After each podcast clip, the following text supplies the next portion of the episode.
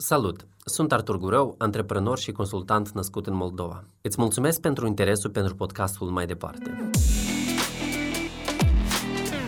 Aici voi avea invitați speciali care privesc mai departe și care fac lucruri care influențează comunitățile lor.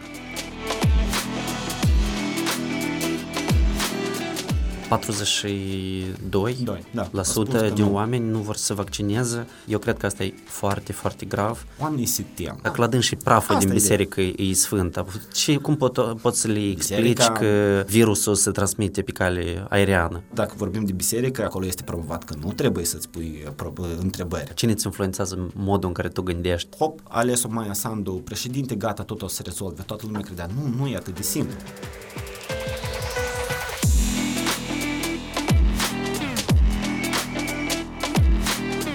Discutăm cu Pavel Novak, cofondator Sense Media, director tehnic la iTaxi.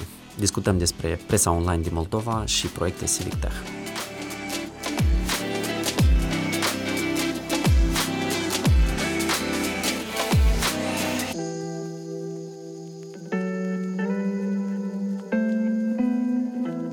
Bine v-am găsit la o nouă ediție a podcastului Mai Departe. Astăzi discutăm cu Pavel Novak, pe care eu îl cunosc de foarte, foarte mulți ani. Noi ne-am cunoscut când tu încă erai la Unimedia, după aia noi am lucrat împreună la proiectul TEDx Chișinău. Pentru cei care nu te cunosc, spune cine ești și cu ce te ocupi tu acum. Acum sunt, salut, acum sunt cofondator Sense Media și de un an sunt și director tehnic la iTaxi. Ce faceți voi la Sense Media? Noi facem uh, produse uh, I T, uh, aplicații web și aplicații mobile. Uh, facem asta din două mii paisprezece, de când eu am trecut din media. Eu am început în două mii nouă cu Unimedia până în două mii paisprezece și din, deja din două mii paisprezece m-am întors la profesia din facultate, uh, care e oficială și deja... Bun, manager și facem produse I T. In, am încercat să cochetăm cu startup-uri, am încercat noi să facem câteva startup-uri, dar acum, ca și toată majoritatea uh, domeniului I T din Moldova, suntem mai mult pe outsource. Paralel lucrăm și la proiecte de startup-uri, acum revenim, deja un pic mai maturi, un pic mai cu experiență și încercăm și acolo să facem ceva. Mm-hmm. O să te întreb mai întâi despre cum ai ajuns tu la Unimedia și cum a fost experiența asta pentru tine, ce te-a învățat, ce baze ți-a pus. Da, pentru mine a, a fost o perioadă foarte interesantă din viață și pentru, cred că foarte important.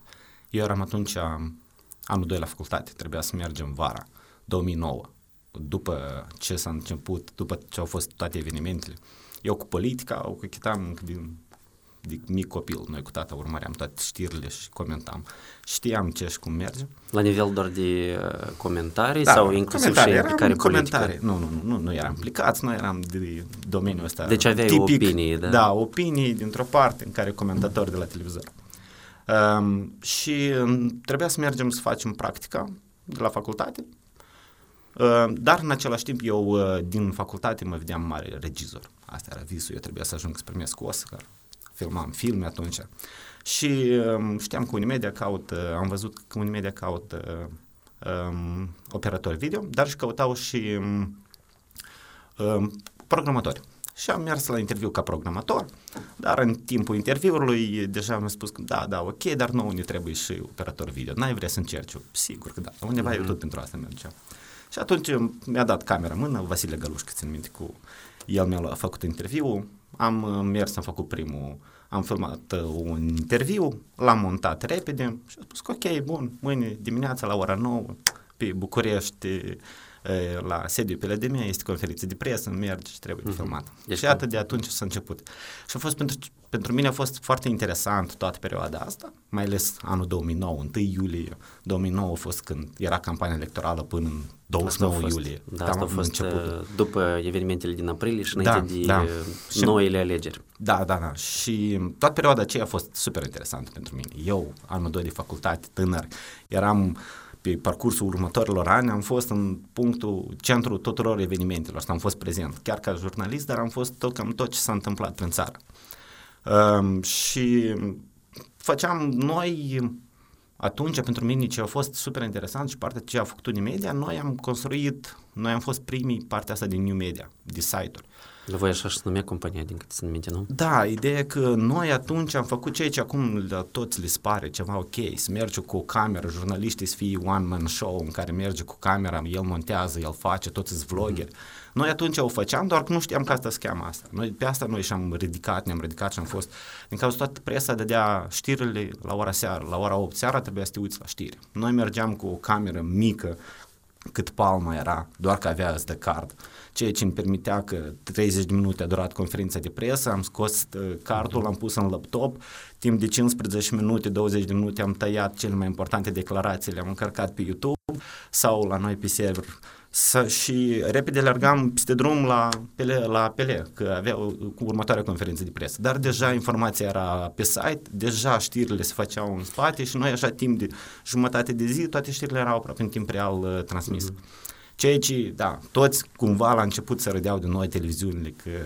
mergeam cu o cameră mică, că asta nu e jurnalism, că noi nu facem știri normale, dar pentru populație, pentru, pentru toți oamenii, asta e ceea ce trebuia să fie. Uh-huh. Știri pentru rapide ei, erau. Știri rapide, informații și mai ales că în editate. Uh-huh. Noi tăiam câteva minute, nu încercam să punem doar douăzeci de secunde în declarații, noi puneam declarații mai mari.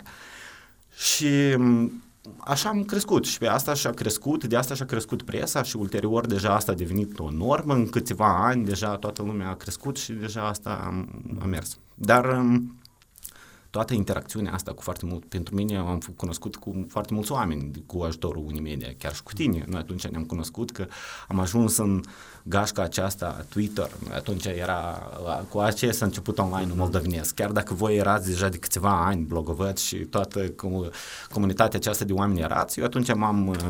Am ajuns și eu în, în, și eram și eu activ pe Twitter și pe social media la începuturi.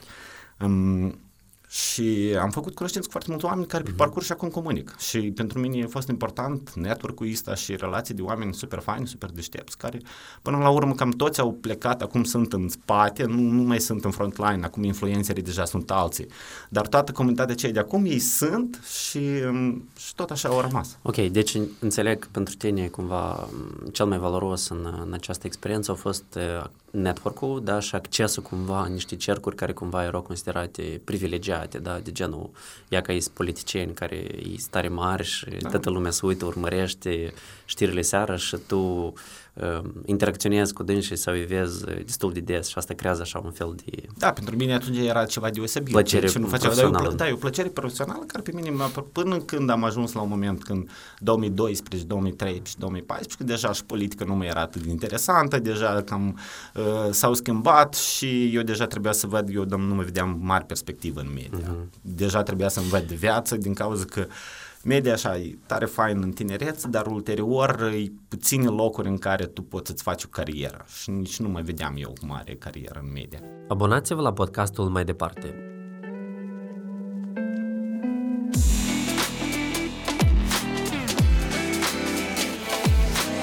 Discutăm săptămânal cu oameni interesanți despre educație, cultură digital, tehnologie, inovații și creativitate. Interesant ceea ce spui tu și vreau să întreb aici mai puțin din perspectiva editorială, pentru că, obviously, tu mai mult te-ai implicat după aia, mai mult pe, pe partea tehnică. Eu vreau să te întreb despre partea de model de business, de media, pentru că inclusiv atunci când lucrai la Unimedia și ulterior în, în alte proiecte despre care poate o să povestești, Uh, modelul de business al media este bazat pe atenție și pe asta a dus la apariția clickbait-ului, da? Asta da. A dus la apariția la numeroase formate de bannere, care, peste care mai, mai enervante. Tu ce părere ai despre acest model de, de business legat de uh, publicitate? Publicitatea... E foarte complicat că public, ca un media să poată trăiască din publicitate, are nevoie de publicitate să fie scumpă.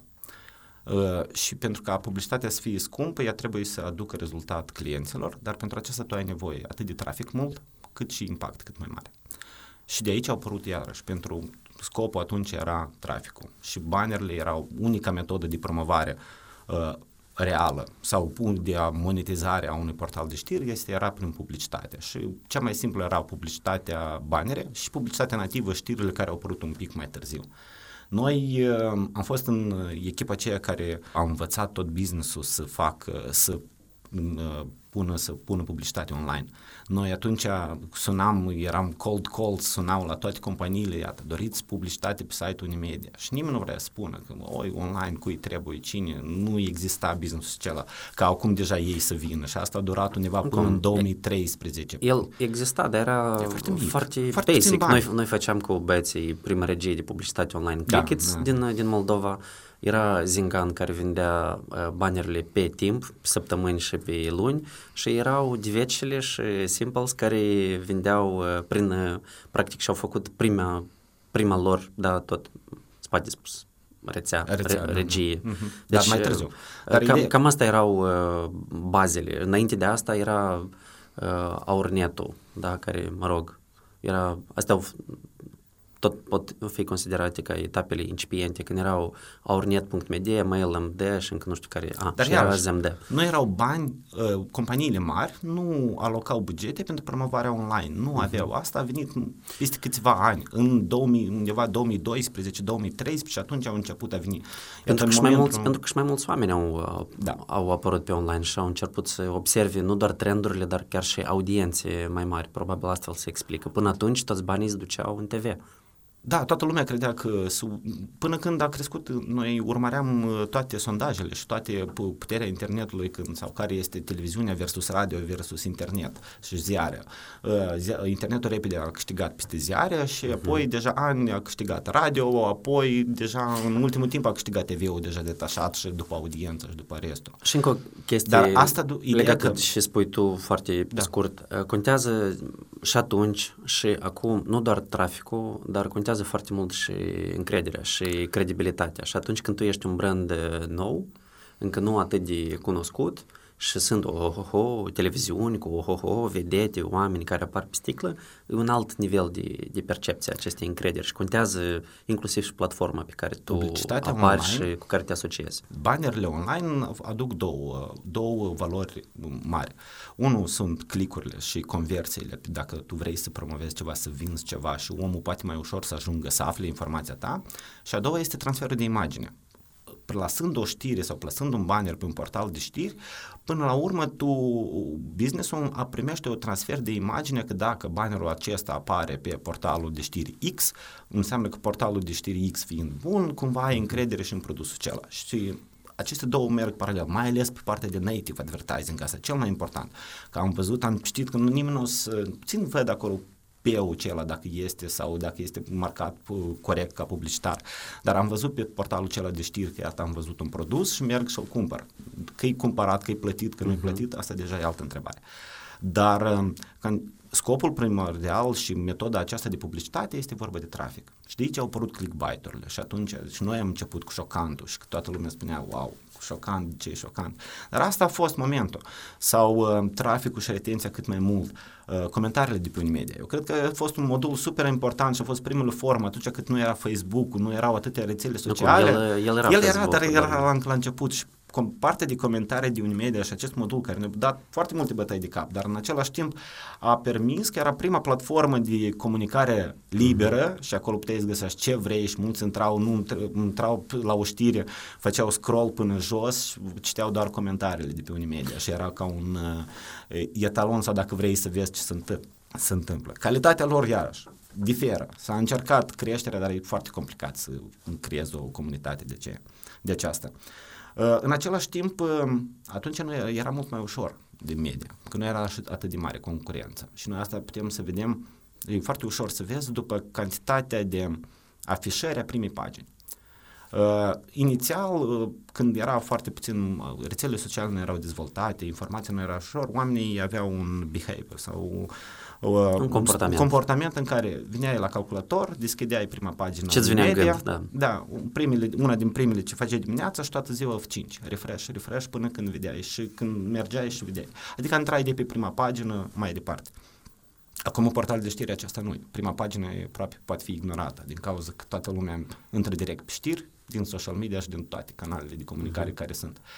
Dar iarăși, e lupta pentru trafic și um, calitatea știrilor lasă de dorit din cauza că lumea caută trafic, asta e metoda lor de monetizare. Câți două metode, trei metode de monetizare. Ok, asta Prima și-a fost, asta și-a fost întrebarea da, mea. Da. Ce părere ai tu despre modelul de monetizare al media care este bazat pe atenție? Ideea că nu, nu este cea mai bună din cauza că face ca jurnaliștii să creeze conținut pentru care să aducă mai multe afișări, dar nu e conținut de calitate. Dar de asta își spun că sau trafica e foarte mare, în cazul dat tu trebuie să aduci știri și tu... Și în cazul Moldovei nu prea e real, pot, pentru că suntem o țară exact. micuță. Noi, S- nu, putem noi nu putem să... să avem atât trafic. Exact. Noi nu putem să ne comparăm cu uh, aceeași Statele Unite, Rusia, dar chiar și România, în care tu faci o știre, sau efortul e, e același, efortul de a face o știre bună e același, tu o plasezi și ea este citită de o sută de mii de vizualizări are, de exemplu. În Moldova noi nu poți să ai o știre de o sută de mii de vizualizări, mai ales dacă este bună. Poți să ai numai la un... caz șocant în care tu ai pus un video, trei cuvinte, trei propoziții sau și o poză da, cu fete sexy care aparent da, chestia asta lucrează foarte bine la ProTV, am văzut că X N D L își rezolvă orice problemă. Asta e o știre, cândva era, acum nu știu, poate mai sunt și alte, alți, mm-hmm. alți influențări. Deci Cancan, da? Și da. Yellow, yellow exact, Press. Exact, da. Și când, chiar și din partea jurnaliștilor, noi am trecut prin asta, când ai o știre în care ai muncit la ea o săptămână, ai editat video și o pui și are o mie două sute de afișări și are zece oameni în timp real care se uită. Pe când ai pus o declarație a unui politician care ți-a luat zece minute să faci știrea, cinci minute să tai video și să pui că Gimpo a spus ceva fane sau compilații de uh, glume de lui Vladimir Voronin, care aducea mii de afișări și intrau oameni pe site. Eu ți-aș spune că... Seama, mm, noi împreună cu echipa Cometa urmărim inclusiv impactul și video în care Voronin de obicei o dă în populisme și în chestii funny, nu că zeci de mii și sute de mii, un milion jumătate de views are pe, pe Facebook. Adică, da, care consider că este situația cu media la momentul actual în Moldova, pentru că, din câte înțeleg eu, cu Sense Media tu colaborezi cu mai multe companii acum sau cu mai multe, nu știu, redacții. Da, noi, iarăși, ceea ce am învățat în anii aceștia fiind aproape cu Unimedia, deja când primele, primul client a fost Agora. Noi am construit, am creat Agora ca primul client a companiei Sense Media. Ca ulterior deja să meargă Diezul, T V opt-ul, care au fost tot așa proiecte în care m-am implicat chiar direct, indirect în construcția site-urilor și mentenanța. Acum noi avem mai mulți clienți. Ceea ce pot spune că piața este foarte aglomerată. E foarte multe portale de știri, cantitatea de vizitatori este mică și dependența de granturi e foarte mare. Presa acum fără granturi eu nu văd cum ar putea să trăiască. Chiar și din același subscription. Sunt deci, foarte multe, cantitatea uh-huh. de oameni posibil care ar trebui să plătească e foarte mică, dar este scump să întreții o redacție, este scump să faci produs video, este scump să uh-huh. faci produs de calitate la care trebuie să lucrezi o săptămână, două, trei, trei. Um, faci știri de actualitate, da, este ok, dar este tot să aceleași știri. Adică, mm-hmm. Deci tu de fapt nu vezi necesitatea să mai apară încă produse pe piață, crezi că e supraaglomerată și atunci da. Întrebarea mea obvious cumva, evidentă, de ce în Moldova sunt o sută douăzeci și cinci sau o sută cincizeci de site-uri de știri? Cu ele trebuiesc? Iarăși vorbim la, monetiza- la, cum, la monetizare și cum poate să existe un portal de știri. Este un portal de știri independent, să zicem, care el încearcă să se monetizeze din uh, traficul și din vânzările online care le face.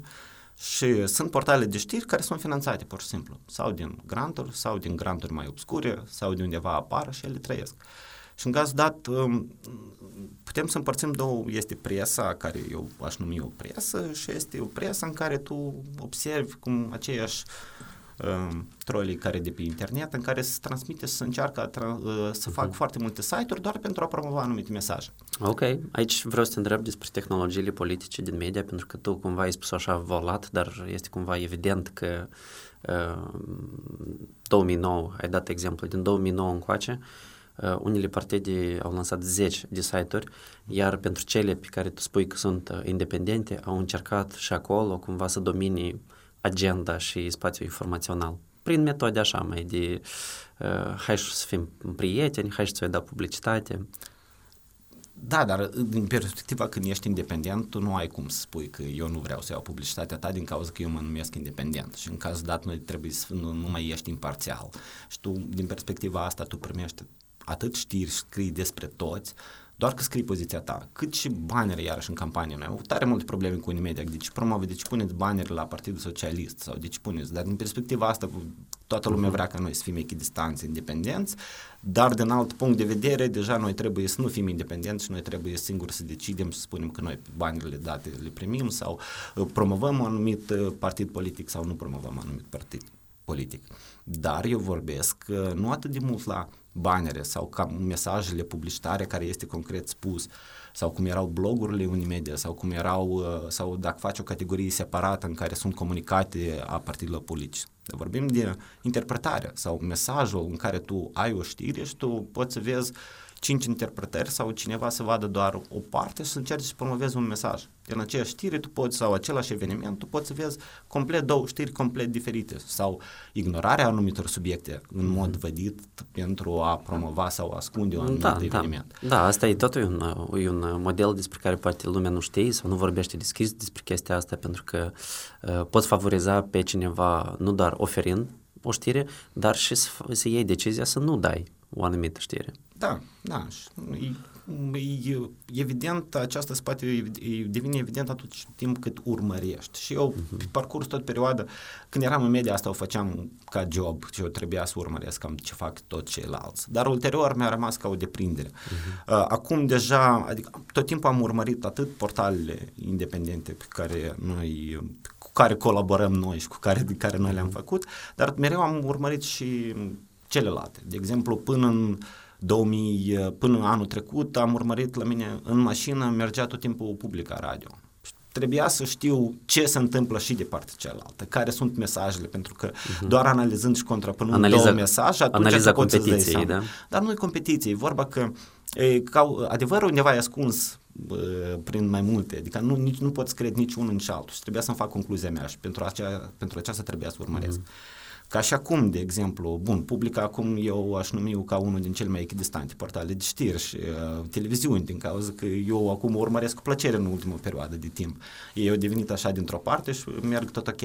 Dar uh, deja au apărut altă, pe baricade au apărut alt, altă partidă, iarăși are o, o comunitate mare de portale de știri care ele parcă sunt separate sau canale de Telegram, de exemplu. Scopul cărora este să creeze mai mult zgomot informațional, deci să, să mai mult să creeze confuzie decât să se informeze. Prin mesajele care le transmit. Asta uh-huh. e scopul prin lor. Titluri, adică, pentru prin titluri, pentru că optzeci la sută din oameni citesc titlurile mai mult.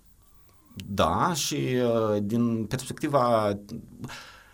Mie îmi place Telegramul acum, din uh-huh. cauza că el a oficializat citirea titlurilor. Din cauza că pe Telegram tu ai să vezi mesaje scurte și știrile în regim foarte scurt și deja e calitatea canalului de Telegram pentru a vedea și, uh, care e deja cât e de bine uh, marcat și cât e de bine descris știrea pe scurt. Din cauza că nu am timp. Eu nu am timp acum să citesc toate știrile, mai ales care sunt. Uh, din pers- folosesc Telegramul, hai spun... de Telegram pentru a urmări, iată, pe scurt, uh-huh. văd analizele, de exemplu, Dumitru Ciorici, uh-huh. știrile principale care sunt sau uh, de parcelant mai este a treilea comunitate de știri care sunt acum, e Genii Carpat, Mămăligă, Tocana și tot ceilalți. Care a, așa numită analitică, da? Da, da, care un pic analizează dintr-o parte ce se întâmplă, dar iarăși trebuie să știi, să cauți accentele, să vezi unde sunt nuanțele pentru a-ți face. O să te întreb aici despre um, Telegram. Eu cred că unul din motivele pentru care oamenii folosesc Telegram, inclusiv că acolo nu sunt banere și nu este publicitate, pentru că ele deja... Este adblock. Toți... Da, este adblock. Nu, nu, nu e atât de problemă cât banere.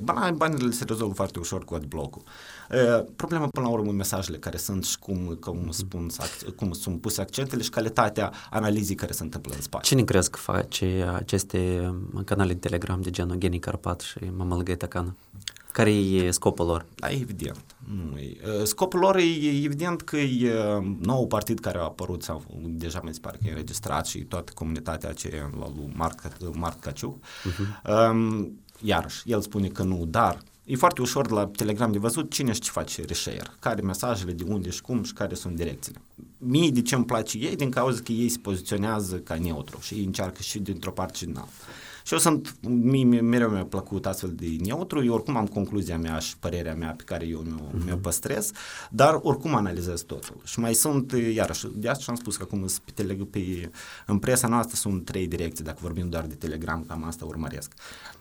Um, E partea asta de presă liberă care a fost și rămâne, este partea asta de noua comunitate și noua direcție care au apărut, uh-huh. care e, uh, aceste două canale, dar mai sunt încă vreo câteva, care tot e tot de acolo. Și deja partea care e în jurul P S R M-ului, de la Bazar Politic și nu știu care, care au mai apărut ei, pe, uh-huh. ies câte zece canale de astea pe zi și portale de știri, dar iarăși aceleași mesaje, aceiași oameni în spate, totul super evident și...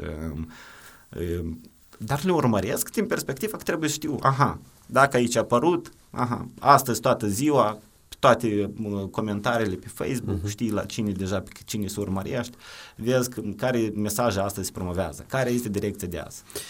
Da, ai putea admite că nu e așa, că poate n-ai dreptate și da. Chestiile astea nu sunt, de exemplu, făcute de, nu știu, anturajul lui Marc Evgenievici? Sigur că da, uh-huh. poate să fie, dar până la urmă...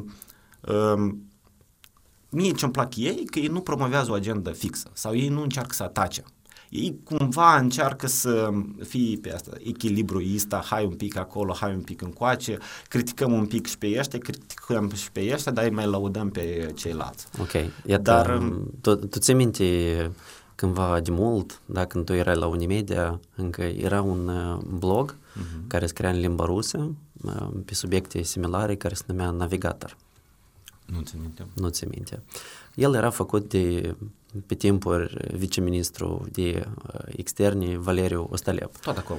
Și atât Valeriu Ostalev spune că, de fapt, îmi pare că el public chestia asta, mm-hmm. a spus că Mămăligă Itacana, de exemplu, ar fi făcut de securitatea noastră, de băieții de la S I S. Tu ce părere ai? E posibil așa ceva sau nu? Um, am prea... Eu le-aș spune bravo dacă asta o fac. Eu mă bucur că sunt atât de buni oameni acolo și au așa angajați pentru a crea acest conținut. Din cauza că conținutul cel a lucrat, se vede că s-a muncit, s-a scris, s-a investigat. Bun, nu investigat, dar s-a coordonat și băieții sunt deștepți care lucrează acolo. Eu m-aș bucura asta, dar iarăși, e ceva normal. Eu nu spun că nu trebuie să existe, așa cum nici nu spun că nu trebuie să existe iarăși partea asta radicală cum de la, din partea cealaltă. Pur și simplu, noi trebuie să urmărim, sau cum eu cum fac, urmăresc de tot cum și îmi fac concluzia proprie. Dar folosesc un pic, aha, ceva interesant și de aici și de aici. Nu cred nici ca adevăr absolut ceea ce promovează o parte, nici cealaltă și îmi fac părerea mea. Pentru că tu ai gândire critică dezvoltată, dar ca să închidem subiectul ăsta de tehnologii politice în, în media, partidele nu doar lansează site-uri de știri, dar inclusiv le, le cumpără.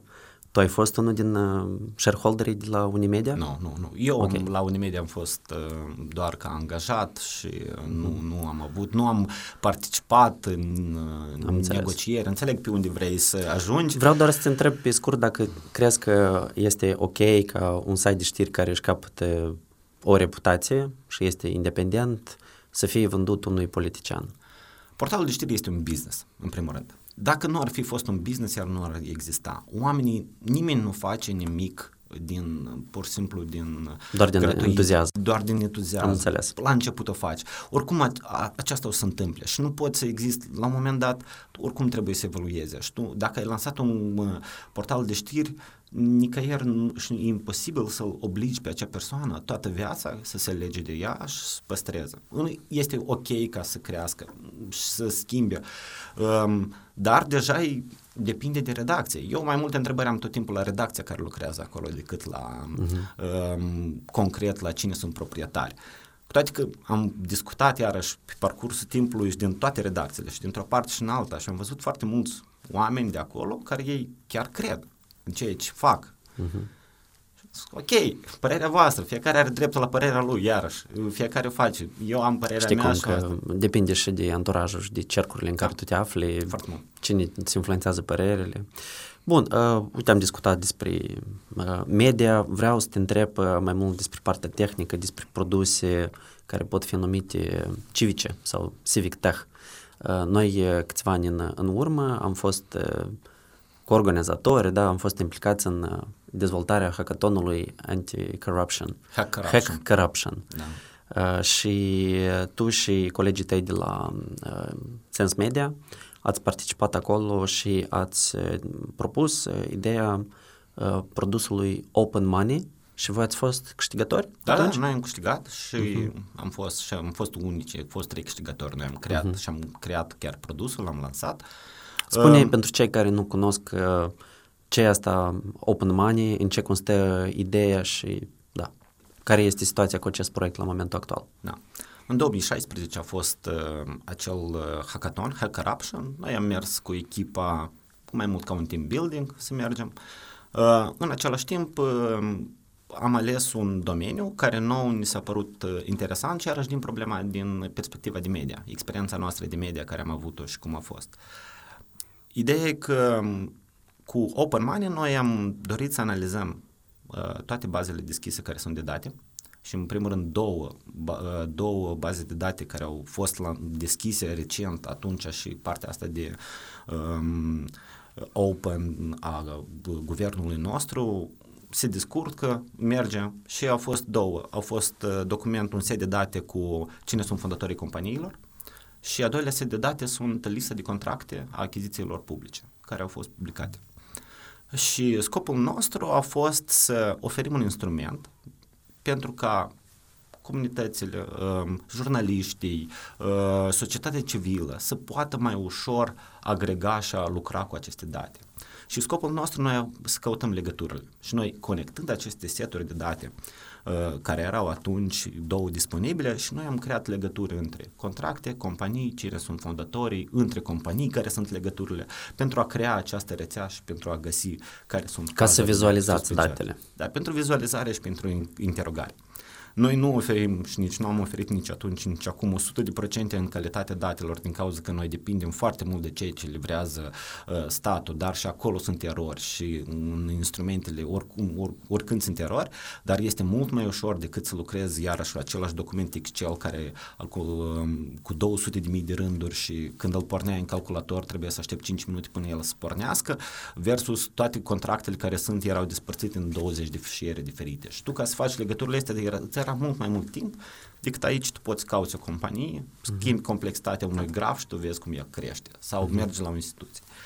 Uh, și atât timp de patru ani el, uh, noi l-am susținut, a existat, uh, dar noi din păcate nu am, uh, am realizat atunci un uh, Uh, instrument de importare a datelor automat, cumva ca să se updateze. Deci voi trebuie să faceți de fiecare dată asta manual acum, da? Dar nu, în, de câțiva ani a apărut M-Tenderul. Mm-hmm. M-Tenderul care pentru eu cred că e una din cele mai faine chestii care sunt acum, acum a rămas deja de partea statului să utilizeze la maximul ei putere și chiar să o folosească mereu, uh, a, a rezolvat foarte multe probleme la noi de conectarea de date și de prelucrarea sa automată, din cauza că M-Tender are un A P I, ceea ce ne permite ca noi să obținem datele într-o calitate mult mai bună, să nu avem probleme de conectare foarte mare și avem mult mai multe date. Și atât noi în două mii douăzeci, anul trecut, am, cu ajutorul iarăși la U N D P, care și prima dată ne-a finanțat, noi am creat Open Money doi punct zero, în care noi l-am refăcut total.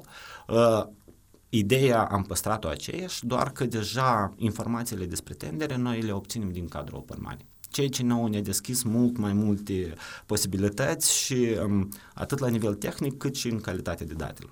De date. Acum, recent, două săptămâni în urmă, am lansat încă un mini-instrument pe aceeași platformă, ceea ce noi, viitorul asta îl vedem, că noi deja am construit partea principală, este gata, datele noi le avem, deja este, noi lucrăm la instrumente de interpretare a lor pentru să fie mai ușor. Um, un um, uh, instrument de analiză a pieței, Market Research Tool, în care oferim o căutare ușoară prin, uh, și puternică prin uh, produsele vândute sau cumpărate de stat. Astfel poți să cauți orez și să vezi cât a cumpărat diferite instituții, care este prețul cu care a cumpărat orezul. Și poți să vezi de la, să începe de la șase lei pe kilogram până la douăzeci de lei pe kilogram. Diferă deja, calitatea diferă caracteristicile, dar deja tu poți ai o listă și să mergi pe fiecare și să vezi. Sau că e vorba de automobile, sau uh-huh. că e vorba de produse alimentare, sau că e vorba de orice alt produs care, poate, care statul achiziționează. Tot în același, având deja datele, noi pe pagina companiilor o să oferim toate tenderile care ei au participat sau care produse ei le-au vândut.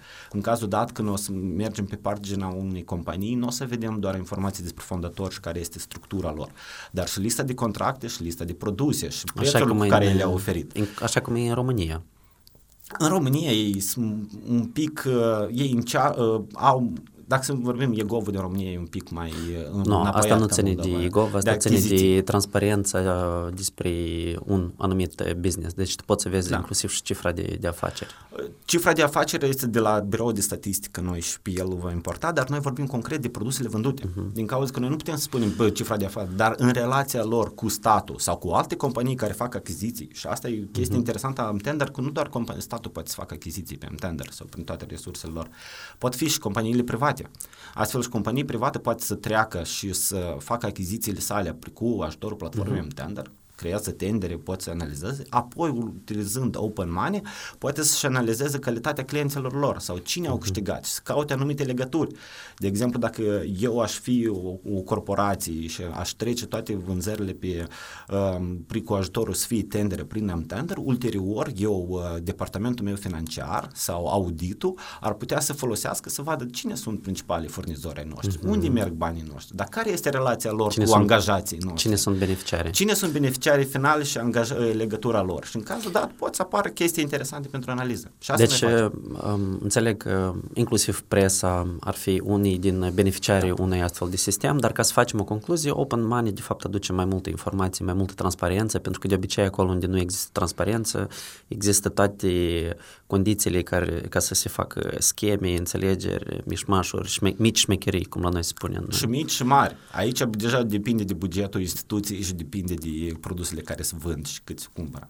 Noi acum încă luptăm din cauza că M-Tender-ul noi ne-am integrat, doar că deja cum se folosește statul cu M-Tender-ul și cât de bine el îl folosește, dacă îl folosesc ca valoarea finală. Noi, de exemplu, problema cea mai mare care o avem acum, că nu se finalizează um, procedura de achiziții pe M-Tender. Astfel sunt foarte multe tendere care au fost deschise, lista de oferte, doar că în platformă nu a fost pus final cine a câștigat și care este contractul și care sunt condițiile cu care a fost uh, aplicat. Și noi automat, noi vedem toate ofertele, noi acum avem în sistem toate ofertele, avem oferta cu cel mai bun uh-huh. preț, dar noi nu știm care a fost finalul. Au fost semnat, nu au fost, au câștigat ei sau nu au câștigat deci, ei, au fost descalificat. Eu înțeleg că acum este ca un fel de întrecere pe de-o parte, hai să spunem așa, voi, organizații media, organizații neguvernamentale încearcă să aducă cât mai multă transparență în proces asta de achiziții. Pe de altă parte, dacă tot vorbim și avem un podcast despre inovații, cei care fac scheme și combinații inovează și ei. Și din câte vezi la noi în Moldova, ce este primit? Două chestii. Unu, își înregistrează companii pe rude, uh-huh. da? Și chestia asta voi nu urmăriți. Și doi, și este foarte actual, acum se vorbește foarte mult despre asta, offshore-uri. Și până la urmă, iată, tot am un spațiu media se discută cine e beneficiar la un anumit offshore. A fost Platon sau a fost uh, Plahotniuc? Nu, adică arată cu degetul unul la altul. Până la urmă, cât e de important ceea ce faceți voi dacă ei până la urmă oricum găsesc anumite lacune de procedură și legislativă pentru ca să-și facă combinațiile lor. Noi vorbim acum de combinații complicate. Trebuie să fii foarte bun ca să ajungi, să ajungi, să-ți faci atât de complicat, să ajungi să faci companii um, um, în offshore, care să ascunzi cu bani și cu, cu juriști, da. Poți face asta foarte simplu. Dar um, și noi putem să rezolvăm și asta doar că având date. Dacă noi am avea date și asta e și scopul. Noi acum am integrat doar aceste două seturi de date, care deja se poate vedea astfel de proceduri sau astfel de situații, doar că la nivel mai mic. De exemplu, pe, pe Open Money poți să intri pe pagina unei primării și să vezi care sunt companiile cu care a făcut contract și să vezi care sunt beneficiarii finale a companiilor cele. Mie, ca un jurnalist la Chișinău, aceasta nu mi-ar spune multe. Dar dacă aș fi cineva de local, din localitate, eu aș ști, aha, beneficiarul dat este cumătul primarului. Și în cazul dat ar putea să fie un conflict de interese și ar putea să fie primul hint pentru a transmite cuiva din investigație, departament de investigație. Uitați-vă că aici poate să fie un conflict de interese de informațiile care eu le știu, dar trebuie de verificat deja uh-huh. oficial și mai departe. Deja problema cu offshore-urile este deja că noi deja trecem de la de Republica Moldova și noi trebuie să integrăm baze de date de la state, aceleași set, aceeași structură, doar din alte state.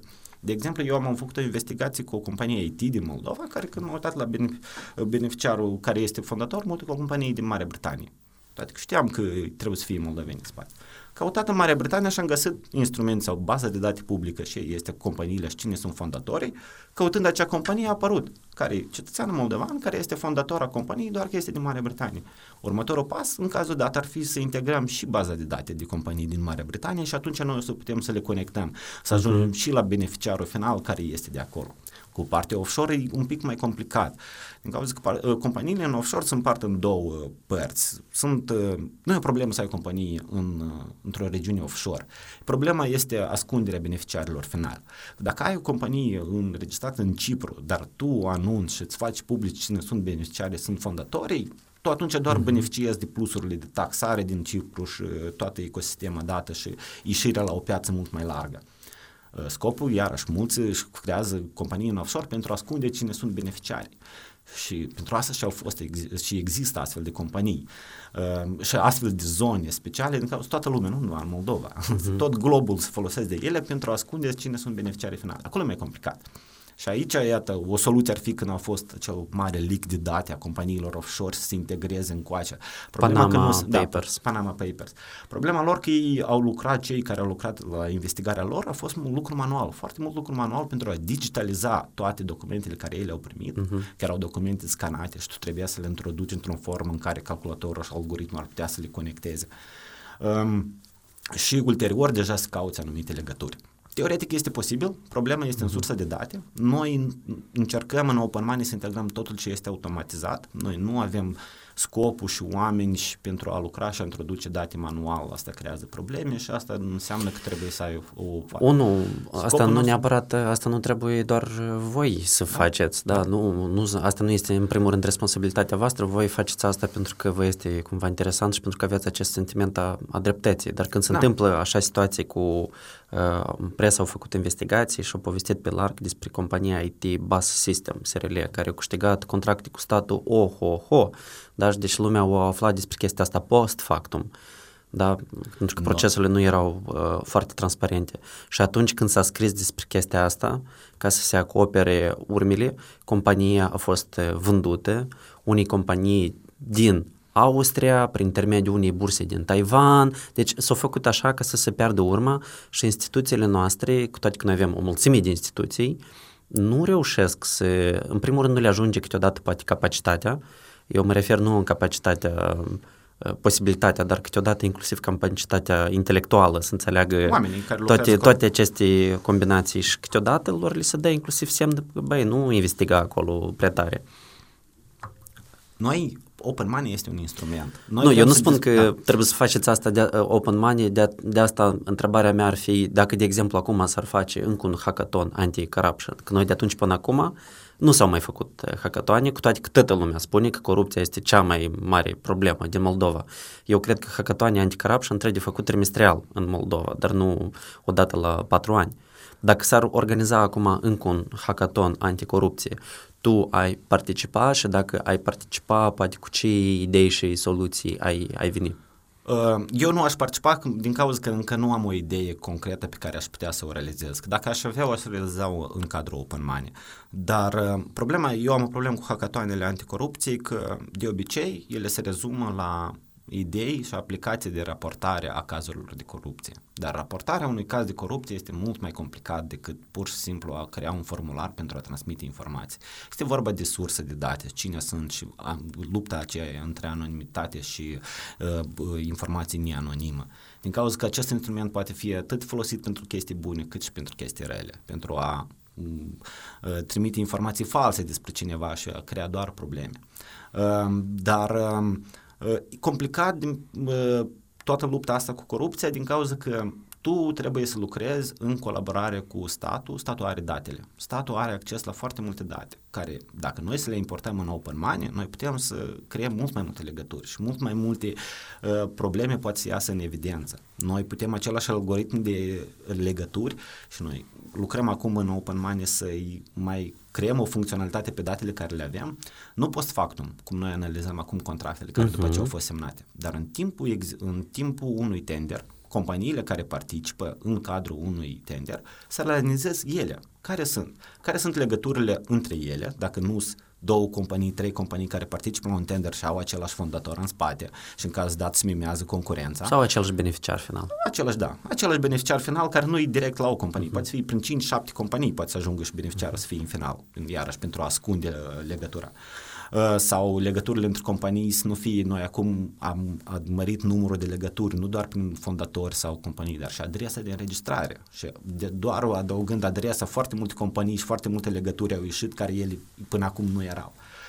Și dacă o faci aceasta în timp real, tu atunci poți să ajungi să elimini anumite companii sau să analizezi tenderul până ajungi a face contractul, atunci e mult mai complicat. Da, banii, de fapt, până a pleca banii. Vorbim despre, vorbim despre tenderuri, acum tenderuri nu sunt influențate sau selecția sau încălcările nu se fac neapărat după ce oamenii aplică, dar atunci când scrii, scrii condițiile tenderului. Pentru și că tu atunci tot. Când scrii da. termenii de referință, tu faci, știi cum, ca un produs. Când tu vrei să dezvolți un produs, fix așa și un tender. Tu când scrii un text, tu pui acolo niște condiții ca să favorizezi pe, pe cineva. Că trebuie să aibă, nu știu, câți ani de activitate, că trebuie să aibă o anumită cifră de afaceri. Exemplu simplu este la noi acum cu ajutor, iată, o anumită tehnologie concretă. Știi? Teste COVID rapide. Uh-huh. Dacă căutăm acum pe Open Money test rapid COVID, noi avem acolo două tendere. Uh-huh. Și într-un tender au fost achiziționat cu optzeci-nouăzeci de lei un test rapid, în altul era cu o sută patruzeci de lei, mi se pare, cu test rapid. În acela care prețul este mai mic, acolo era menționat în descrierea că test rapid pentru anticovid, în linii generale puțin informații, era foarte larg. Cel care de o sută patruzeci de lei era o pagină întreagă cu date tehnice concret, care este procentajul, care este structura, care asta, care se... Iarăși, eu nu pot să fac o concluzie, dar se vede că e concret, parcă e luată descrierea unui test COVID care e din spate, care este structura și pusă în condițiile. Și normal că poate să participe unu, două, trei companii maximum la ele, care mm-hmm. până la unul același producător și să caute să cumpere concret un anumit model. Când sunt pe piața aceasta și dacă avem doar un importator oficial, el o spună prețul și el o să câștige. Păi cam așa și stau lucrurile acum, cu, nu vorba doar de teste, dar inclusiv situația cu vaccinurile. Da, deci la noi uh, a fost tenderul ăsta cu, cu patru milioane de, de, de dolari și da, transmise așa că, și cu un termen foarte scurt, că evident că nici Pfizer, nici Moderna, nici Johnson and Johnson nu o să reușească să... Acolo e mult mai simplu la preț, se vede că știm uh-huh. precis care este prețul de piață a vaccinului și pur și simplu uh-huh. prețul acolo. Deci tu crezi mic. Că din cauza asta au fost anulat no, no. tenderul? Nu, el până la urmă nu a fost anulat, am înțeles că acolo e o problemă tehnică, erau niște contestații, acolo sunt multe întrebări, puteți, uh-huh. vedeți pe, pe M-Tender, acolo sunt clarificări și a fost o chestie tehnică din ceea ce am citit, el o să uh-huh. revină, e doar pus pe pauză un pic, dar um, problema e că um, specificând foarte mult, da, tu cumva, scopul statului ca să aibă, să păstrezi cumva calitatea produselor, să nu vină cineva cu un produs foarte ieftin și foarte prost și el să încerce să-l vândă și doar la, da, din cauza că acum la stat, în M-Tender este cel mai mic preț câștigă. Da, asta, asta, e, e, asta e. Și în cazul dat... Indicatorul de bază atunci da, când se selectează prestatorul de servicii. Da. Nu neapărat să se uită la, nu știu, experiența, calitatea, dar da, și asta din punctul meu de, de vedere e foarte greșit. Dar în același timp asta e unica chestie care tu o poți empiric să o spui că iată ei este și este uh-huh. prețul mic, din cauza că dacă tu o să fa- pui și alți, alți, alte puncte de analiză, atunci ele pot fi cumva subiective și în cazul dat nu o să poți, o să fii mai greu de demonstrat ulterior. Și în același timp tu ai o echipă care ia decizia cine, cui oferă acest tender. Și iată, eu cred că următorul pas foarte important care ar fi în dezvoltarea democrației sau a extinderea Open Money și transparenței ar fi ca la fiecare tender noi să avem cumva acces și care este echipa și în M-Tender să fie cine să fie echipa... Implementatorii concret. Nu implementatorii, dar uh, cine este comisia care ia decizie cine câștigă. Uh-huh. Și iată, eu vreau să văd analiza nu între instituții și companiile între ele, dar care este legătura între... Cine sunt factorii de decizie? Factorii de decizie a acestui tender și companiile date care participă. Crezi că, crezi că având această anonimitate și faptul că ei nu sunt expuși își permit să favorizeze? Da. Da, și marea majoritate a cazurilor asta se întâmplă, că pur și simplu, bun, e atcat. Asta uh-huh. este cel mai popular și cel mai, cea mai bună metodă și deci, cea mai populară care... metodă de a, uh, uh-huh. la achiziții. Și asta din toate timpurile cea a fost. Cea mai populară formă de corupție, corupție când de, da. Comisia care, sau șeful comisiei care decide cui dăm bănuții, fac o înțelegere cu beneficiarul și spune că mă, uite, îți dau, de exemplu... trei, cinci, zece la sută. Tu ești foarte... modest. Eu ah. cred că atcaturile, din câte am auzit eu, ajung și la treizeci și chiar și la cincizeci la sută. Atunci, mai ales când se fac contracte fictive, când vin banii, dar serviciile, de fapt, nimeni nici nu intenționa să le presteze sau să dezvolte un produs.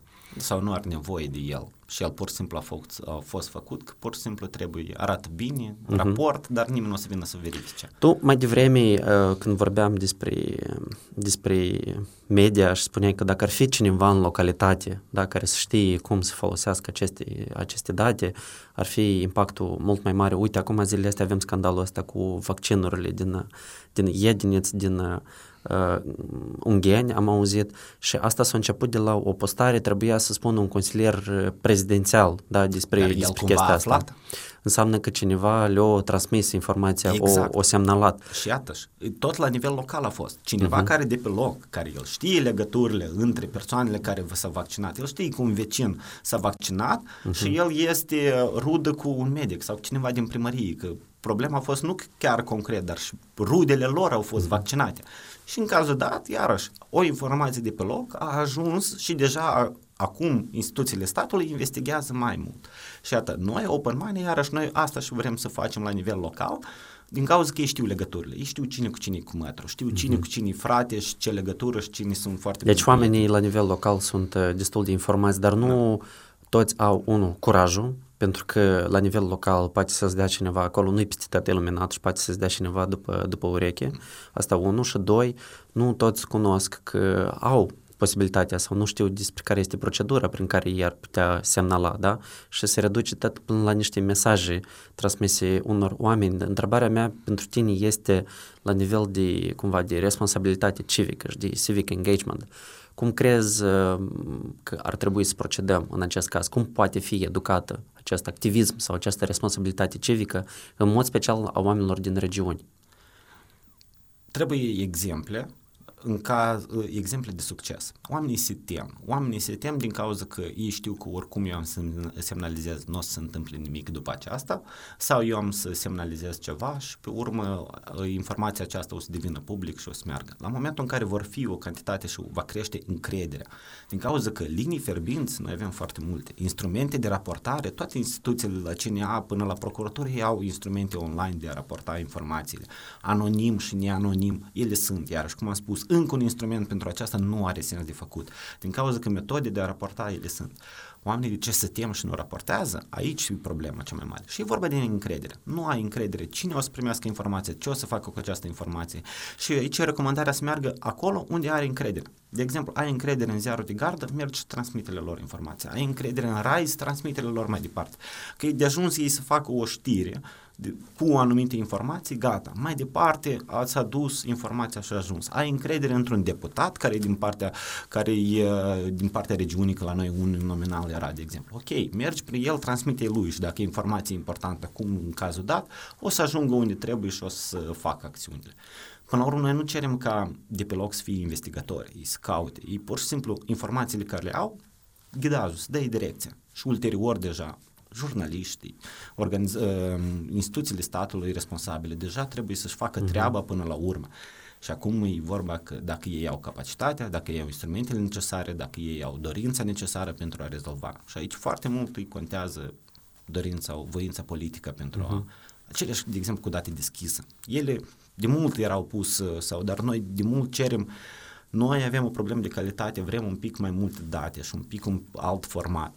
dar nimeni nu a făcut niciun pas, că, pentru ce? Că deci nu există nu vrea... leadership, deci contează nu doar să ai instituție, dar inclusiv și niște persoane care să fie proactivi și chiar da. să-și facă treaba. Chiar să-și facă treaba și care să vrei. Una din, eu mereu am spus că ca instituție a statului, Egovul, chiar dacă el nu este direct, el e un pic diferit, mi se pare că el e unul din cele mai faine și cele mai bune care au fost în ultimii zece ani, care noi acum suntem și acum avem atât de multe instrumente online, noi avem foarte multe instrumente online pentru a interacționa cu statul acum și asta din perspectiva că acolo au fost oameni buni, care au fost plătiți corect, care au primit salarii bune și care ei lucrat pentru a crea produse bune pentru, pentru populație.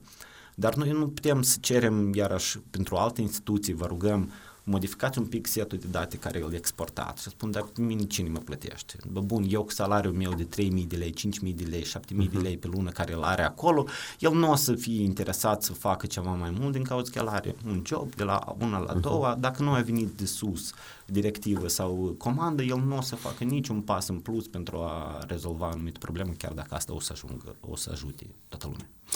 Ca să închidem întrebarea cu, cu instituțiile, chiar și cei de la I G O V, că au fost inclusiv invitațiile aici la, la podcast, mi-au spus că da, noi dezvoltăm aceste soluții, dacă ele să fie cu adevărat uh, utilizate, folosite, trebuie și alte instituții să fie deschise la ceea ce facem noi, dar se creează impresia că unele instituții pur și simplu sabotează și blochează activitatea celor de la Agenția de Guvernare Electronică. Da, și soluția ar fi ca decizia să fie de sus. Iată. Deci să vină cineva și spună că, guys, voi trebuie să lucrați, iată care este obiectivul, direcția, iată da. care este termenul. Da. Totul lucrați și raportați. Cu ajutorul tehnologiilor uh-huh. informaționale, două mii douăzeci și unu suntem, totul uh-huh. este foarte posibil, este foarte ușor și anonim, anonimizat datele să nu fie probleme cu date personale. personale, care e unul iarăși din cele mai mari probleme a Republicii Moldova. Și unul din cele mai și... frecvente răspunsuri de ce îți refuză accesul da. la, la exact. informații, că date personale. Date personale și asta e uh, o altă temă de discuție foarte mare. Um, Și dacă o să se decidă și o să se facă curățenie în domeniul ăsta, uh-huh. să pună totul pe poliță, să spună direcție, da, noi vrem să fim deschiși, noi nu avem nimic de ascunde și noi vrem să oferim, atunci o să apară și mult mai multe instrumente, că, de exemplu, instrumente gen Open Money mai sunt la noi sau mai încercat să fie, sau dacă de informații despre companii, iarăși, sunt foarte multe instrumente acum de afișarea informațiilor despre companiile înregistrate în Republica Moldova. Dar cu cât mai multe date vor fi publice, cât mai multe baze de date, cât mai multe astfel de instrumente vor apărea, Civil Tech-ul ăsta care el va apărea, Civic Tech. În, da, Civic Tech care va apărea în jur și asta va fi doar în beneficiul statului, fără implicare, fără bani de la stat. Uh-huh. Oferiți datele, oferiți A P I-ul, oferiți oportunitatea și singur vor apărea. Noi, de exemplu, facem asta cu Open Money, îl dezvoltăm din... Noi vedem asta cu contribuția noastră a statului, la ajutor la statul, ca inclusiv, și companii. E inclusiv și un uh, produs de portofoliu pentru voi. Da. E, și de imagini pozitive de asemenea. Exact, exact. E, și pe partea de angajați e foarte fain când ei știi că ei lucrează la partea ceva. Care, responsabilitate, responsabilitate socială. socială da. uh, dar uh, este scump și noi putem acum asta să o facem doar cu ajutorul granturilor și la grantul la care participăm. Pe viitor gândim metode de autofinanțare, cumva să-l dezvoltăm și să meargă, dar pe partea de business, oricum o să fie, nu o să fie din partea statului sau oamenilor.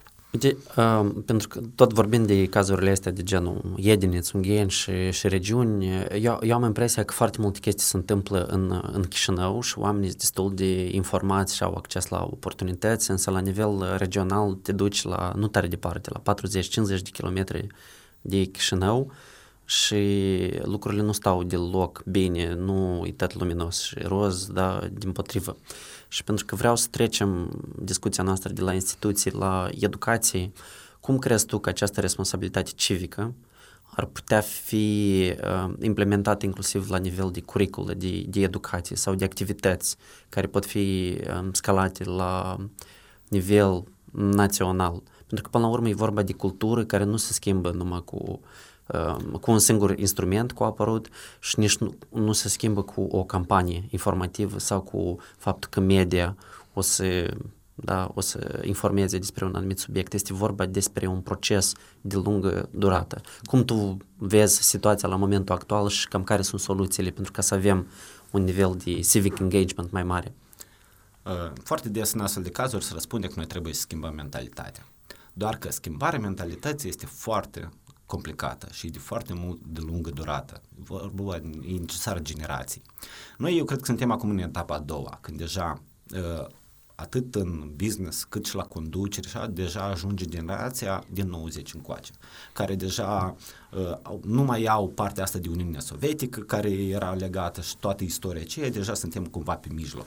Și acum este momentul și generațiile următoare trebuie de pregătite pentru viitor și trebuie de avut grijă în educație în mare parte, din cauza cu ajutorul educației noi construim și vedem cum uh, construim viitorul Republicii și generației.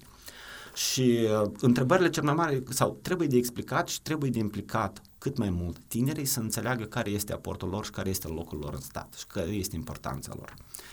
Uh, educația financiară sunt două, este un punct foarte important și, și uh, Alex Lepide în ediția precedentă a menționat aceasta că și eu sunt super de acord și am avut aceeași problemă cu toți angajații mei care am fost. E vorba despre care este aportul lor la stat, câte impozite cata, că noi plătim uh, pentru, uh, pentru stat. La momentul în care orice angajat va ști că el plătește lunar un douăzeci la sută, treizeci la sută din banii săi merg la stat și tu timp de un an ai plătit impozite în valoare de cincizeci de mii de lei, cu toată, cu altă atitudine va fi față de stat, față de politic, față de instituțiile statului, în comparație cu uh, uh, varianta de acum, în care ce-am făcut eu, nu i-am dat nimic statului, nu am cerere la stat sau pur și simplu cer. Sau altă parte, toată încercarea aceasta la foarte mare populație de a nu plăti impozite, din cauza că ei nu plătesc impozite, din cauza că nu știu care este rezultatul final, că nu-l văd. Și pentru că n-au încredere, pentru că știu că acești bani mulți se duc nu pe ceea ce trebuie, sau că este ideea asta, cum tu ai spus, că măi, nu o să spun pentru că oricum nu o să întâmple nimic, da? da? Fix aceeași idee, măi, dar de ce să plătesc eu impozite dacă eu nu pot să am un vaccin în situația actuală, sau eu nu am drumuri normale, da? Sau dacă se iluminează, apoi asta se prezintă ca, o, ca un accomplishment, da? Ca un fel de, nu știu, succes a unui politician, de parcă tot nu se face asta din banii noștri. Exact, dar în același timp, iarăși cum am spus, e vorba de voință politică și nimic nu este o soluție de acum pe moment. Nu, la sigur nu e așa că, hop, a ales-o Maia Sandu, președinte, gata, tot o să rezolve, toată lumea credea. Nu, nu e atât de simplu. E vorba că sunt foarte multe instituții și foarte complicat și ai multe modificat până să fie.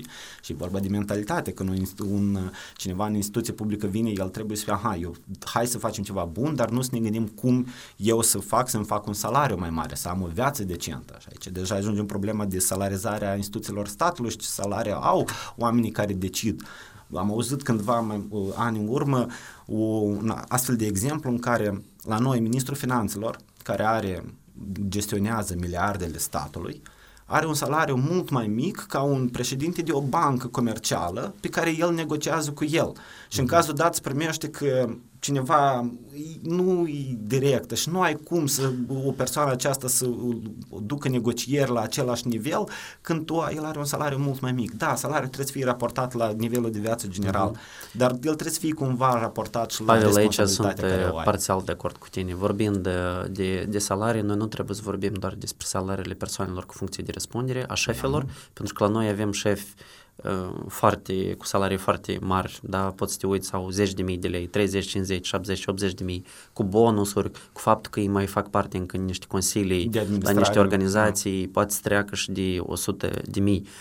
Eu cred că trebuie, când vorbim despre salarii, noi trebuie să vorbim despre oameni simpli care lucrează la, la... Nu, da. Eu când am vorbit de salariu, eu am, am dat un exemplu. Orice acum, persoană care, în, în, de exemplu, în unele țări, în, în Elveția sau în Germania, să fii funcționar este un, este un, privilegiu. un privilegiu, este o onoare, exact. Dar respectiv acolo oamenii se pregătesc, unde integri- faci... da, integritatea, profesionalismul, deci nici nu spune la îndoială, pentru exact. Că standardele sunt atât de înalte ca în companiile financiare, cum tu ai spus, da, la, la bănci sau... Eu, eu am dat un exemplu mm-hmm. acum, dar această salariile ar trebui să fie pe toată, la toți, la același personal la ghișeu care merge, el trebuie uh-huh. să aibă un salariu bun, care el să știe că lui ajunge pentru să trăiască viața lui, să se dezvolte, el să-și facă o carieră în această instituție, să nu mai fie nevoie să gândească ce aș trebui eu să fac ca să mai cer niște bani, un două sute de lei deasupra, să mai iau o mită pentru ca el să-și facă salariul ăsta. Dacă noi spunem, zicem că avem o mie de euro, este un salariu în care în Republica Moldova tu trăiești ok, tu poți să-ți plătești o rată și poți trăiești, În cazul dat, plătind un funcționar cu cinci mii de lei, patru mii de lei, n-ai cum să ceri de la el calitate, tu n-avem cum să cerem ca oameni buni și profesioniști să, să lucreze în astfel de să instituții, să, să vrea să lucreze. Sau în același politic, mulți vin în politică să facă bani, din cauza sau avem foarte puține exemple care au, au un business, care deja au uh-huh. făcut bani pentru toată viața și știu că au și pe urmă să meargă în politică. Păi, bun, mă întorc la întrebarea mea. Acum este un băiat, da? Da. El are șaisprezece sau șaptesprezece ani și se uită în, în politic și îi vede, da, pe ăștia cu mașini scumpe și așa mai departe și el se gândește, dacă el are apucături de genul ăsta, da, de, de mici afaceri, mici șmecherii, zici, bă, eu mă duc în, în politică pentru că acolo aparent merge tot bine. O să fiu că lângă partid, după asta o să mă pună la una anumită instituție, un uh-huh. funcționar care ulterior el are bugetul, o să pot să fac asta, înțelegeri și gata, el își pune... Uh-huh. Pe urmă chiar ajunge la sfârșit eu... de lună întrebarea, a, dar și salariul aici este? Da, da, da, da, da. Deci fain. Situația la momentul actual este că chiar dacă tu nu ai capacități profesionale foarte bune sau nu ai intenții, da, și obiective personale, da, foarte bune, dar că dacă ești în partidul corect, vei fi promovat doar pentru că ești de-al nostru. Și invers, dacă ești integru, dacă ești cu capacități profesionale și cu idei inovative, dar dacă nu prietenești cu, cu cine trebuie și nu ești loial cui trebuie, tu n-ai acces la aceste oportunități. Problema nu ești în condiții egale.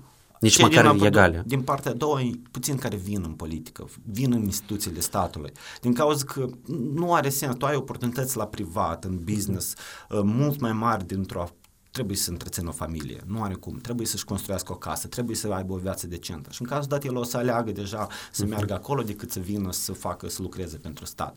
Dacă noi am avea în instituțiile statului un salariu în care oamenii chiar să-și poată face o carieră legală, oficial, fără corupție și să poată trăi, atunci ar fi cu totul altceva. Ar fi, noi am avea dreptul să cerem mai multe, eu mi uh-huh. se pare în cazul dat de la stat și... Uh, aceleași Statele Unite, de exemplu, acolo să fii un funcționar, tu ai un salariu foarte bun în comparație cu ceilalți. Nu e la nivelul de sus, dar oricum tu poți să-ți faci o carieră ca să fii, să ajungi să lucrezi în, că e vorba de un minister sau că e vorba de o instituție, tu știi că ai un salariu care tu ești foarte ok, cum ai spus, este respectabil și tu ești și e foarte greu să ajungi. La noi, invers. Din păcate, foarte puțini oameni buni ajung să fie și doar dacă sunt finanțări externe și granturi externe, tu acolo poți ajunge. Dar dacă repede să revenim la partea de... Ce de făcut? Care ar da. fi uh, soluțiile ca chestiile astea să întâmple într-adevăr de, de jos în sus și pe termen lung să fie sustenabil și cu impact, în mod special la nivel local? Unica soluție care eu o văd acum uh, sunt două. Este partea de educație, care el trebuie de rezolvat și trebuie de lucrat la ea și acolo sunt două domenii mari pe care eu cred că ele acum lipsesc din curriculum. Tu ai spus unul de educație de, financiară, financiară și doi? Și a doilea este de gândire critică, dar în, în, mai exact ar fi eu... Uh, Aș deci vrea... când vorbești de gândire critică, asta este cum noi învățam, de exemplu, statul și dreptul sau uh, vorba de media literacy, ceea ce acum se fac niște, niște eforturi de asemenea pe care le observ? Da, dar eu toate acestea eu le-aș corect. Statul și dreptul, până la urmă, este noi, noi, noi și legea. Noi și legea, da. da. Acolo e teorie mai mult. E important, e bine de știut, două, trei lecții ca să punctele generale. Ceea ce eu cred că e mai important, ceea ce ar dezvolta gândirea critică, media literacy, tot acolo și multe probleme le rezolva pe care eu le văd acum la societatea noastră și nu doar la noi. E globală, asta e o problemă globală și în toate statele e exact aceeași problemă, că e avansat, că e Statele Unite, că e Europa, că e la noi. Eu aș pune obligatoriu ca un curriculum să fie din clasa nouă, numai decât din clasa nouă în sus, în liceu, să fie dezbaterile. Pentru mine, pentru mine personal, eu când am, am făcut dezbaterile în școală și pentru, pe mine dezbaterile m-a a ajutat un pic să văd altfel lumea, lumea și să analizez concret. Și plusul cel mai mare la dezbatere, la competițiile de dezbatere, cele care sunt, în cazul în care tu ai o temă, și tu, când mergi la competiții, tu nu știi ce o să fii. Tu o să fii sau negator sau afirmator. Și tu trebuie să fii gata să, sau să uh, promovezi ceva sau să, neg- să spui da la ceva sau nu. Uh-huh. Și asta te face pe tine ca tu să analizezi o problemă din toate punctele de vedere. Nu îți da, permite că tu să ai o viziune, e, asta e albă și gata. Nu, niciodată nu e așa. Toate sunt și dintr-o parte și în alta. Și aici vorbim, iată, la același media literacy. Când vezi o știre, tu nu poți să ai doar o părere. numai decât trebuie să... Dar dacă nu ar fi așa, ce s-ar întâmpla? Dar cum ar trebui să fie? Dar care ar fi argumentele contra? Și dacă noi, fiecare întrebare care noi avem, că este vorba de vaccin, să ne vaccinăm sau nu, hai să facem o dezbatere și personală, singur cu noi, să ne pregătim. Care sunt pro și care sunt contra? Cum tu ai spune da cuiva și care nu? Uh-huh. Și asta și te, dacă noi să avem asta la nivel de școală, la nivel de uh, liceu, fiecare copil să învețe ca fiecare temă să-și pună întrebări, dar poate nu e așa, dar poate este și altă oportunitate, altfel noi o să trăim și o să meargă mai departe și o să ne construim următorul pas care să avem.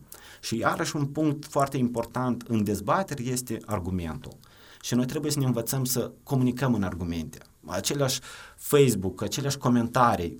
Eu urmăresc și mie foarte mult îmi plac oamenii în care eu văd uh, un comentariu în care el este un pic mai structurat, poate îți trebuie două propoziții, nu trebuie trei cuvinte, dar în care merge, este și teza, este și expunere, este un pic și de dovadă și este și o concluzie și atunci tu poți spui, da, eu pot să cred, decât să fie doar o frază, nu-s de acord, nu e bine, nu, de ce, dar poate, uh-huh. dar poate cum. Și în cazul dat, e un pic mai complicat, dar e cu totul altceva și viața devine mult mai interesantă. Eu cred că tu ai dat o idee foarte bună, inclusiv pe subiectul vaccinilor, pentru că, conform sondajului pe care l-a prezentat I M A S, patruzeci și doi la sută da, din nu. oameni nu vor să se vaccineze. Eu cred că asta e foarte, foarte grav și, uite, tocmai um, ar putea fi implicate școlile ca de jos în sus, inclusiv atât să facă aceste dezbateri. Eu le consider extraordinare. În primul rând am făcut și eu dezbateri și mi-au plăcut extraordinar, m-au ajutat, unu, să fac cercetare, ceea ce e foarte important. Deci da. nu, trebuie, nu trebuie să iei lucrurile ca atare, trebuie să-ți pui întrebări și să cercetezi să intri în esență. Doi, te ajută să-ți formulezi gândurile, argumentele, te ajută să nu fii emotiv sau biased cu privire la anumite uh, momente, dar să te pui în locul interlocutorului sau în locul celuilalt grup și te mai ajută, foarte important, să găsești, de exemplu, un compromis. Când să știi, de exemplu, unde, ce tu poți să cedezi și care sunt pozițiile care nu sunt uh, innegociabile, da, sau care, mă rog, sunt niște valori la care tu nu ești dispus să, să renunți. De asta eu consider că exemplul pe care l-ai dat tu este foarte, foarte, foarte eu, nice. Nu am, noi vorbim acum de patruzeci și doi la sută care au spus nu. Eu iau părerea lor și eu accept și bine că eu au. Eu doar că nu eu sunt în totalitate ok aș vrea că să, eu accept nu. Pentru că e o chestie de siguranță națională. Dar faptul că sunt atât de mulți, prea mulți în Moldova care nu vor să se vaccineze, nu mă fac pe mine să mă simt în siguranță în propria mea țară. Și mă determină inclusiv să mă gândesc. Procentul atât de mare este în toată lumea. Dacă să vorbim nu așa, e atât de mare dar, ca la noi. Dar ideea care, eu aș vrea să cred că cei patruzeci și doi la sută din oameni au ajuns la această concluzie făcând o analiză. Dacă dar nu e așa. Au, dar asta e problema, că urmărind comentariile, urmărind ceea ce se întâmplă, care sunt argumentele lor pe toate canalele și pe toate astea, uh-huh. evidente că, bun, au o problemă în structură, în argumentul lor, au o problemă de dovadă, au o problemă de concluzie, au o problemă sau vorbesc una, dar concluzia e complet alta, care nu are nimic. Dar nu e vorba de dovadă sau de concluzie, e vorba despre, despre e vorba de credință, da? Și dacă da. la dânsi praful asta din biserică e, e sfântă, ce, cum pot, pot să le explici biserica... că uh, virusul se transmite pe, pe cale aeriană? Da? În cazul dat, dacă vorbim de biserică, acolo este complet opusul dezbaterilor. E acolo este promovat că nu trebuie să-ți pui întrebări, tu nu trebuie să pui așa cum este scris, așa cum merge, așa cum a spus deci accepți uh, un singur punct de gata, vedere și nu ai dreptul să o ai. Și asta e cumva până la urmă întrebarea și dorința mea ca toată lumea să-și pună întrebări și să meargă. Uh-huh. Atât iarăși la aceea și educația financiară care trebuie de, în educa- să fie din școala, cei din clasa cinci ar trebui să fie.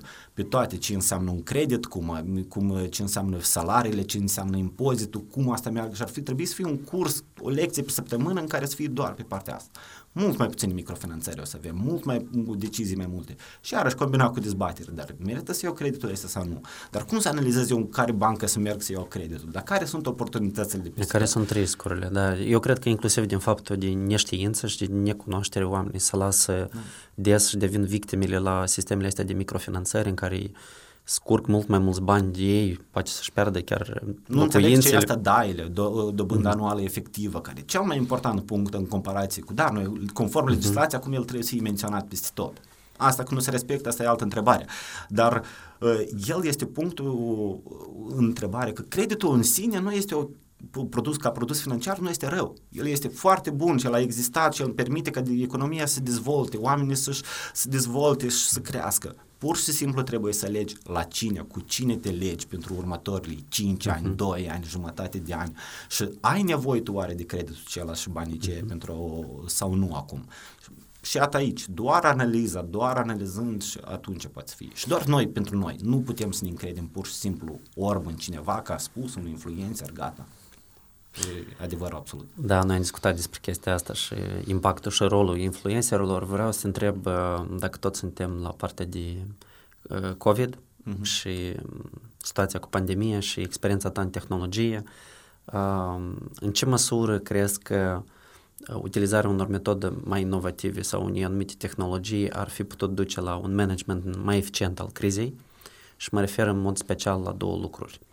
Unu, că ceea ce nu s-a făcut și e prea târziu, ca să vedem exact care sunt uh, regiunile care au uh, un spike, care au un fel de creștere mai mare de uh, infectări, pentru că asta ar fi putut duce poate nu la un lockdown total, dar lockdown regional și sunt foarte multe țări, națiuni care au făcut asta foarte eficient și uite acum noi suntem doar la etapa de bază și e vorba despre vaccinare și eu dacă cinstit sunt destul de sceptic că se va administra acest proces corect, va fi bine planificat.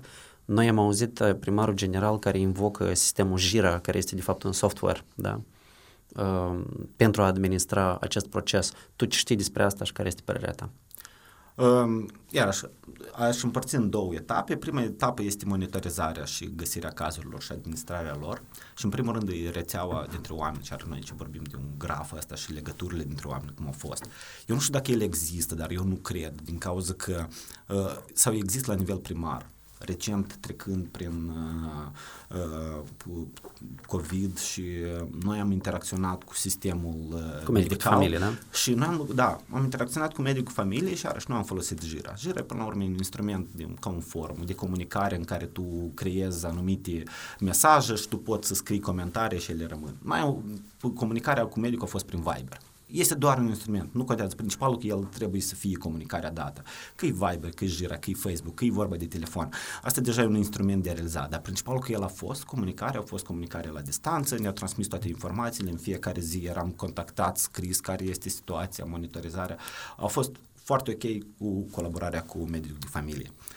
Dacă vorbim la nivel informațional, aceasta ar trebui să fie într-un sistem normal, ca toți medicii. Deci trebuie să existe un, health, un, un sistem, exemplu, da, există această procedură, dar este un sistem haotic, nu există o standardizare exact. A procedurii care să fie scalabil da. Și care să poate să fie inclusiv monitorizat. De exemplu, eu am...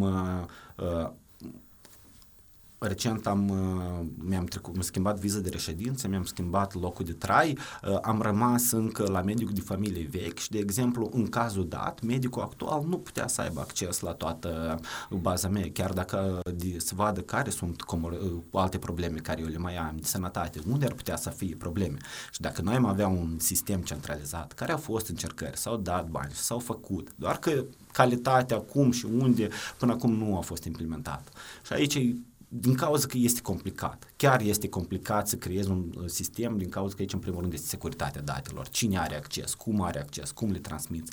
Doar că este deja cum să le faci. Tehnic este orice posibil. Principalul trebuie să fie dorința, să fie ales echipa care trebuie pentru implementare și utilizarea ei deja să fie. Că e ceva normal și este ok ca un medic să poată, în cazul unui accident rutier, când este inconștient, ar trebui de la urgență să aibă acces la toată, toată cartea medicală a utilizatorilor și dacă este online să vezi care sunt problemele posibile. În același timp nu ar trebui ca oricine uh-huh. să aibă acces la asta și asta să devină publică undeva, cum de exemplu, exemplu din Federația Rusă în care pe canalele de Telegram transmițând și plătind, tu orice poți să obții, de la uh-huh. număr de telefoane și la asta. Bine că noi încă nu am ajuns la această etapă în Moldova, cred că. Asta e, nu nu e un exemplu pozitiv de, de dat. Nu, nu, nu, nu, nu e un exemplu, este un exemplu foarte negativ de uh-huh. cum, iată, se spune că da, s-a centralizat date, este un sistem, doar că ele sunt deschise. Doar că Ele sunt, da, ele sunt închise pentru public și sunt da, deschise pentru cel care, care plătește. Tehnic întrebarea este... întrebarea da. mea aici ar fi legată atât de aceste sisteme sau de tehnologie pentru care tu ai spus că se dau bani Și vreau să fac aici un analog cu, cu site-urile. Ia? Dacă înainte era foarte mult uh, timp îți lua să faci un site, inclusiv un buget uh, considerabil și tu ești în, în acest business, acum există uh, soluții care pot fi pur și simplu replicate, okay. care sunt uh, template-uri, care îți salvează și timp și foarte mulți bani, pentru că tu un site, un template, tu poți să-l cumperi, de exemplu, nu știu, cu zece, câteva zece de dolari, sau sunt servicii care te asigură inclusiv mentenanța, da, plătind un anumit fee lunar. De exemplu, nu trebuie să-ți dezvolți magazinul tău online să bagi mii de euro în el, dar plătești la Shopify, da, o sută de dolari și tu ai și designul și partea de backend și tu știi că ai o echipă care te asigură mentenanța. Același lucru eu cred că ar trebui să fie valabil și în cazul etel astfel de, de probleme mai mari. Eu trebuie să recunosc că nu că eu sunt sceptic. La mine deja nu există așa ceva ca prezumția nevinovăției. La mine există, s-a format, s-a dezvoltat o prezumție că dacă există posibilitatea ca la legile lui Murphy, că ceva să nu meargă corect, cu siguranță nu va merge ok.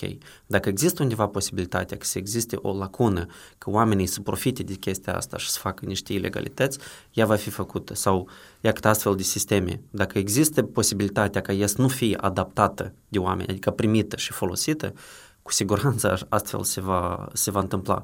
Din punctul meu de vedere, ar fi mult mai logic noi să încercăm să ne integrăm cu niște soluții globale deja, care sunt existente și testate și care pot fi replicate, decât să încercăm noi să, să inventăm da, roata, pentru că noi, din câte am văzut noi, nici măcar fabrica de calculatoare n-am putut să o construim până, până la urmă. Dar noi vorbim de astfel de sisteme complicate. Nu trebuie să inventăm roata, în primul rând. Deja s-au inventat. Și un exemplu este M-Tender-ul. M-Tender nu este produs făcut de statul uh-huh. Moldova. Este un produs open contracting care este dezvoltat în Ucraina și este, este un produs care până la urmă în toate țările, tenderele uh-huh. sunt cam aceeași. Cu mici ajustări pentru particularitățile Republica Moldova și legislația Republica Moldova de pași cum. Dar până la urmă este un produs care a fost cumpărat, a fost uh, licență, a fost instalat și el se folosește de stat cu alte posibilități. Știu că el în curând va fi iarăși uh, mai primim un update și vom mai primi noi funcționalități de analiză și de gestiune. Uh, și asta este un exemplu de succes care eu cred cum a fost implementată o aplicație. Iarăși, pentru sistemul de medical, la sigur pot fi găsite aplicații peste hotare care deja funcționează de ani de zile, care au deja toată infrastructura și la nivel de securitate este tot ok și la acces ce și cum gestiune. Nu trebuie de construit la zero, din cauza că cheltuielile și de timp să fie mult mai mare, că pentru astfel de produse să trebuiască doi, trei, cinci ani ca să-l faci, ca el să fie perfect. Um, în același timp o să fie costuri mult mai mari decât să-l cumperi, gata, și tu de peste o lună, peste jumătate de an tu deja poți uh-huh. să beneficiezi de el. Doar că, oricum, este scump. Orice produs I T este scump dacă el este de o calitate înaltă.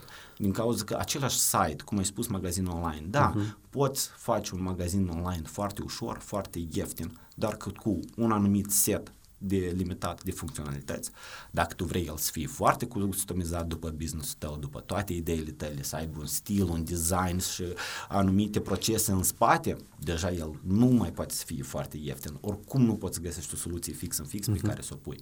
Dar dacă vorbim de stat, cam toate statele lucrează la fel. Cam toate aceleași procese tu le ai, cam aceleași procese de gestiune. Și noi nu trebuie să inventăm nimic. Noi trebuie uh-huh. să ne uităm, pur și simplu, ce se întâmplă, ce au făcut, să mergem la vendorii ce și spunem cât ne costă pe noi licența la aceasta. Deci, de fapt, înseamnă că este o intenție bună de a folosi Jira, care este un software deja care este scalabil și care, din câte înțeleg eu, este folosit de unele state pentru a administra criza. Numai că aici apare altă problemă. Tu, tu ești sceptic aici. Eu sunt sceptic concret instrumentul dat trebuie de folosit sau nu. Adică uh-huh. să putea ales în dependență de probleme care sunt, poate să găsesc și alte softuri care poate să fie mai bune. În uh-huh. cazul asta a fost cea mai rapidă și eu sunt foarte ok și foarte bine că s-a folosit, că nu s-a căutat anul trecut sau toate deciziile care au fost anul trecut, nu puteai spui că iată noi trebuie să construim, nu ai timp. Trebuia foarte repede să găsești cu ceea ce ai cea mai simplă metodă rapid de a rezolva care să rezolve problema. Problem. Long term, eu nu aș vedea Jira să fie mai departe. Adică până urmă el e un pic pentru altceva uh-huh. folosit. Dar ca soluții timp Vezi scurt, că ei și-au, și-au adaptat soluția lor concret pentru covid nouăsprezece. Da, dar e comunicarea între medic și pacient, nu altceva. Asta e ceea ce vreau să spun și este foarte important, că nu este suficient doar să ai un anumit produs. Oamenii, unu, trebuie să știe despre el și doi, trebuie să fie instruiți. Iată cum companiile mari, nu știu, Orange, Moldcell, își instruiesc oamenii ca să, co- ca să știe cum să folosească despre anumite instrumente. Cunosc plusurile, minusurile, știu cum să administrează, să facă managementul, da, utilizarea acestui soft. La fel, nu este suficient doar să cumpere un anumit soft, exact. Să dai, de exemplu, nu știu, sute sau mii de dolari, că nu, nu știu, milioane poți costi. Poți costi și mult mai mult costul da. licenței. Da. Dacă oamenii nici măcar la un nivel de cincizeci la sută nu folosesc un anumit produs. În comunicare este așa ceva, un termen ca uh, reach optim, da, de exemplu. Adică tu dacă, dacă ai o campanie, spunem, de comunicare și ea este adresată pentru o anumită audiență, tu m- nu poți spui că comunicarea ta este eficientă dacă tu nu asiguri că măcar optzeci la sută din oamenii pe care tu îi targetezi știu despre chestia asta sau și nu au auzit numai o singură dată, dar ai câteva contacte, da? Tu nu poți să, te asigur, să ai eficiență și impact folosirii unui software de genul ăsta dacă oamenii, unu, nu știu și doi, nu îl folosesc, da? Până la urmă îți primești pur și simplu uh, ca la viceu, dai drumul la apă și s-au dus și banii și soluția, până la urmă o soluție poate să devină o problemă. Majoritatea granturilor și majoritatea soluțiilor care eu le-am analizat în timp, asta eu văd cea mai mare problemă. De exemplu, când analizez structura grantului sau mă uit care sunt bugetele, nouăzeci la sută sau nouăzeci și cinci la sută uh-huh. sunt pentru crearea produsului și foarte uh-huh. puțin pentru promovarea lui. Și se creează produse care sunt bune, dar nimeni nu știe de ele. În cadrul proiectului numai decât... Nu există adopția lui. Nu este adopția din cauza că nu este buget, nu a fost programat buget și se face proiectul și gata. Oamenii cred că fix așa cum ai cumpărat un scaun. Tu l-ai cumpărat scaunul, el gata și el zece ani înainte. Nu. Produsele I T un pic diferit și complet diferit. Tu l-ai cumpărat și el este un instrument cu care tu trebuie mm-hmm. să lucrezi și tu trebuie să investești în promovarea lui, în educația lor, lui, în modificarea lui și asta doar este prima etapă, prima licență sau asta când el a fost construit, că e vorba de un site, că e un magazin online, când este un instrument în cadrul unei companii, un produs I T. Asta este prima etapă. Ulterior trebuie uh-huh. foarte multe investiții pentru personal, ca el să știe cum să funcționeze, cum, cum să lucreze cu el. Pentru publicitate online, publicitate în general, pentru public, ca el să știe, comunicare cu, iată, el este, folosiți-vă de el. Proiect, dacă nu, lumea nu știe, ma, bravo că l-ai, dar numai uh-huh. pentru tine el nu o să aducă valoare adăugată.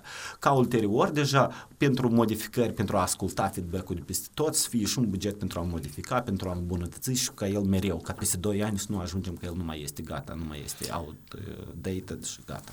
Subscriu sub ceea ce spui tu, foarte interesant să discutăm, ne apropiem de finalul emisiunii, vreau să te întreb de unde te informezi tu?